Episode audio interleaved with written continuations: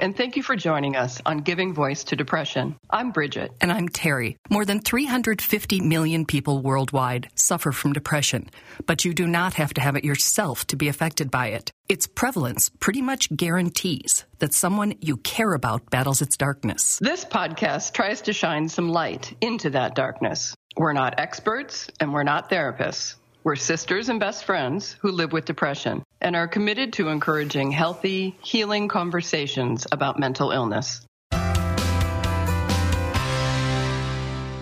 Episodes in this season are made possible by a grant from the Charles E. Kubly Foundation, which is dedicated to bettering the lives of those affected by depression.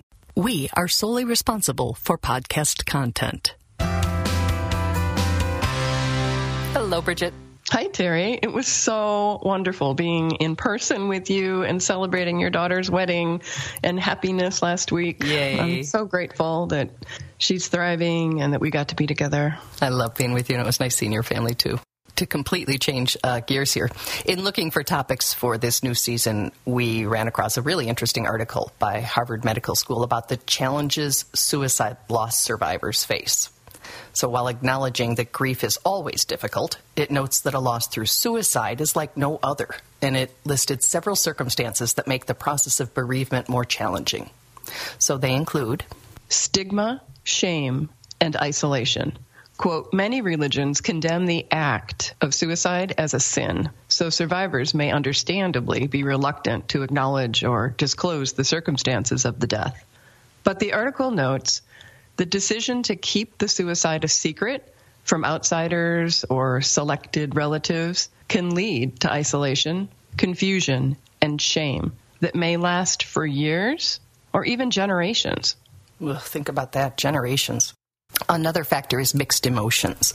The article says after a homicide, survivors can direct their anger at the perpetrator. But in a suicide, the victim is the perpetrator. So there's a bewildering clash of emotions. On one hand, a person who dies by suicide may appear to be a victim of mental illness or intolerable circumstances. On the other, it says the act may seem like an assault on or rejection of those left behind. And what if questions? Mm-hmm. What if we'd gone to the doctor sooner? What if I'd stayed home that night? Quote, after a suicide, these questions may be extreme and self punishing, unrealistically condemning the survivor for failing to predict the death or to have successfully intervened. Mm-hmm. The Harvard researchers note in such circumstances, survivors tend to greatly overestimate their own contributing role and their ability to affect the outcome. In journalism, which is my field of study, we were taught to answer the who, what, when, where, and why in our stories. With suicide, the what, when, and where are usually painfully obvious. It's the whys that can keep us stuck and spinning for years. Today's guest, Sebastian Slovin, went on a global quest to not just explore the reasons, the whys, but also the who. Who really was this man who took his own life? The man Sebastian knew as his father. Sebastian's early life was picture perfect. I was very fortunate to grow up in a in an affluent suburb of San Diego called La Jolla, you know, coastal community. And as a young boy, I really felt like I had it all. My dad, uh, kind of a hero of a dad, you know, he was this, you know, legendary swimmer, uh, successful businessman. You know, my mom was awesome and had a little sister, and you know, kind of the ideal upbringing. Ideal until it wasn't. You know, while everything seems sort of perfect on the outside, you know, behind the scenes, my dad was was struggling with depression and um, a number of things, and eventually um, this got so much that he took his own life when I was six, uh, leaving you know my mom and sister and I kind of in the emotional wake of it, and also in you know, pretty bad financial shape, and you know that completely changed you know, obviously it changed our family dynamic, but changed my life. You know, I felt like everything was, you know, turned upside down, and and I really struggled to uh, to process what had happened. And and as I got older, uh, that for me looked like a lot of um, isolation and and doing whatever I could to not, you know, feel or you know talk about my dad or his death. And it got kind of worse and worse as I went through my teens, self medicating and um, just doing what, you know, distracting myself, doing whatever I could. And, and, and I got to the point where I, I was struggling myself with depression, you know, was never diagnosed, but, you know, was certainly in a very, very dark time in my, my teens and considered suicide myself. So, at about 17, Sebastian, who says he was struggling with lots of things, including school, took some time to travel as a professional bodyboarder. He made a trip to Perth, Australia, the town where his father died, and stayed with one of his father's close friends. I knew the topic of my dad would probably come up. And we, uh, the first day, you know, when I, I arrived, he invited me to go out on this walk around the neighborhood. And, and, um, you know, after a few minutes of small talk, he, he just kind of jumps into it. He's like, you know, your, your dad meant so much to me and to my family. And, you know, he was such a dear friend and kind of sharing his experience of, of dealing with the loss. And, and I was just sort of like, you know, I didn't say anything. I was just super, super tense and I, yeah, I feel my heart racing and all this stuff. And I was like, I'm going to, what do I do? You know, how do I, how do I get out of this without talking about it? And, and then the conversation shifted and became what Sebastian calls a major turning point in his life and recovery. Then he, he goes on to share that, that his dad had taken his own life when he was a boy. You know, he was, I think, 12 years old. And, um, he described like you know a lot of the same things that I had been going through. He you know he shared how he didn't talk about it for many years and how that you know, he wished he had started to process this sooner. And I and because of the stigma and the shame, I never really I never talked about it or never felt like I could talk about it. And yeah, it wasn't until someone who had been through this before and come out the other side that was like, oh my God, this is it doesn't have to be my fate to do what my dad did. And um, there are other options for me. And there's a lot of other people who have been through this and have come out the other side. And kind of after he he shared, I, I felt not only that I could share, but I wanted to share. Like I was like I became aware of how much I was holding on to that I maybe didn't need to, and it was this incredible opportunity. Sebastian seized that opportunity on his way home, he made a list of his father's friends, business partners, people he'd grown up with, about 40 in all, in six or seven countries.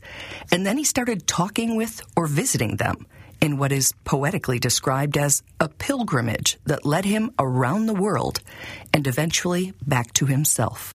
I think initially it was, you know, I want to know how someone who had it all could do this or, you know, give me, I, I didn't have the whole picture a lot of these conversations were full of tears on my end and, and sometimes anger and, and um, a lot of different stuff. And it was, it was kind of with each one, I kind of like my capacity to feel grew.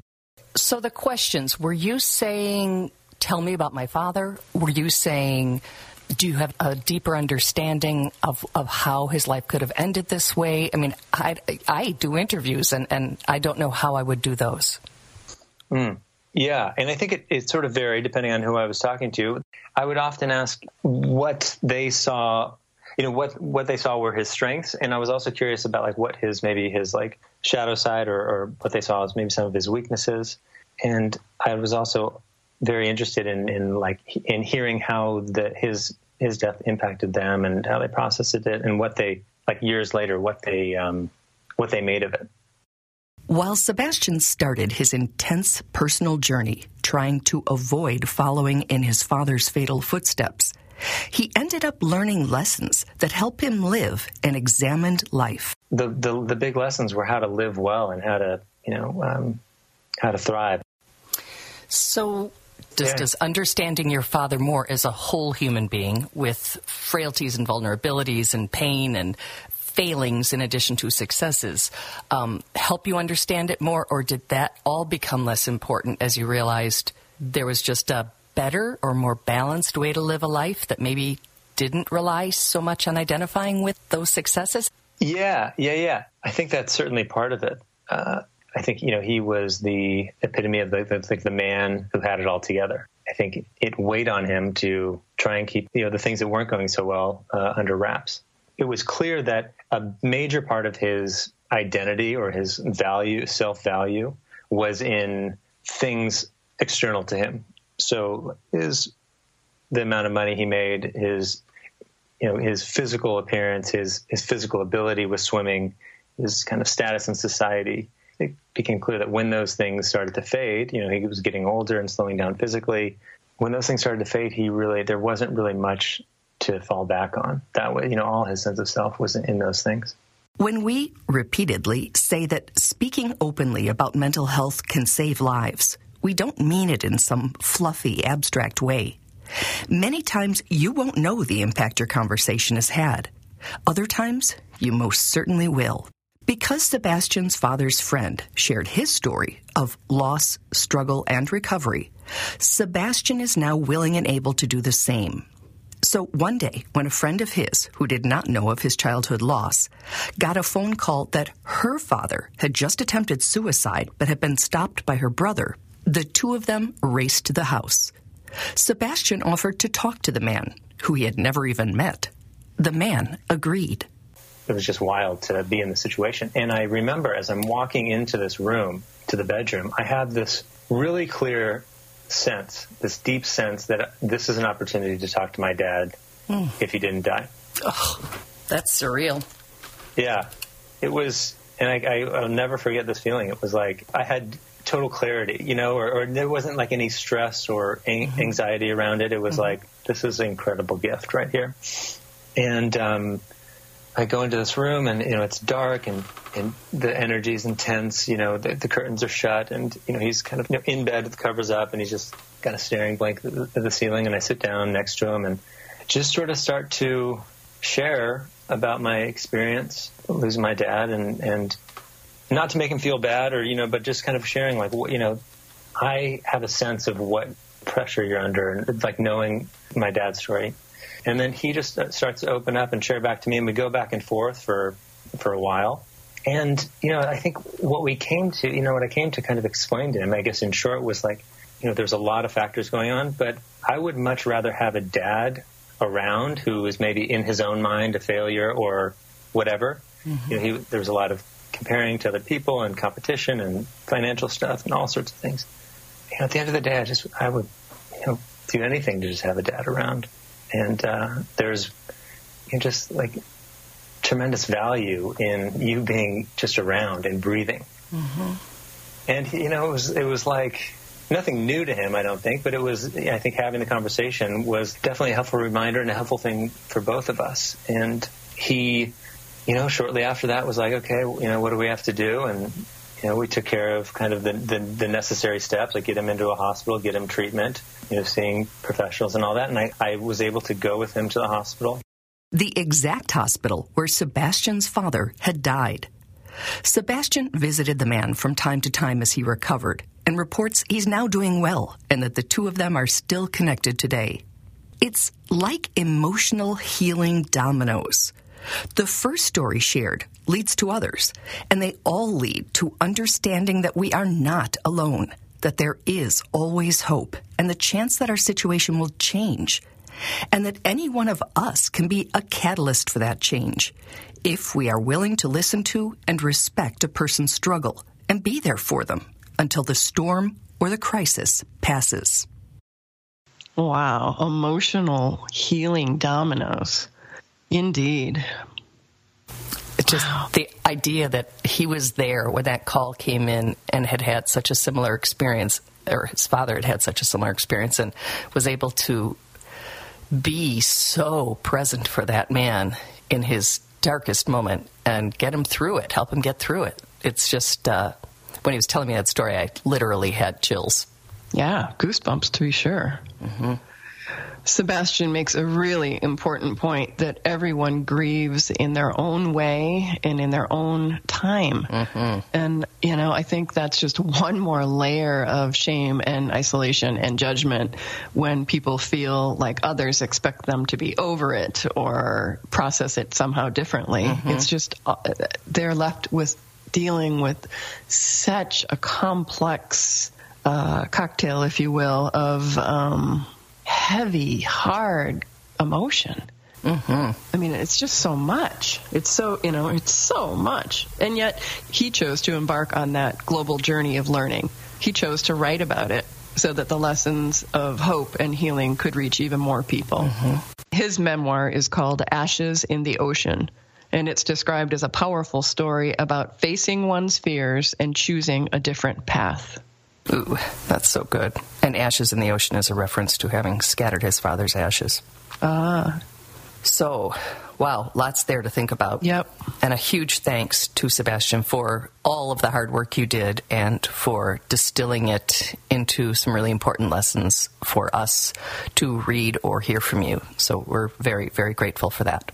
Thank you, Sebastian. And thank you, Bridge. Bye, Terry.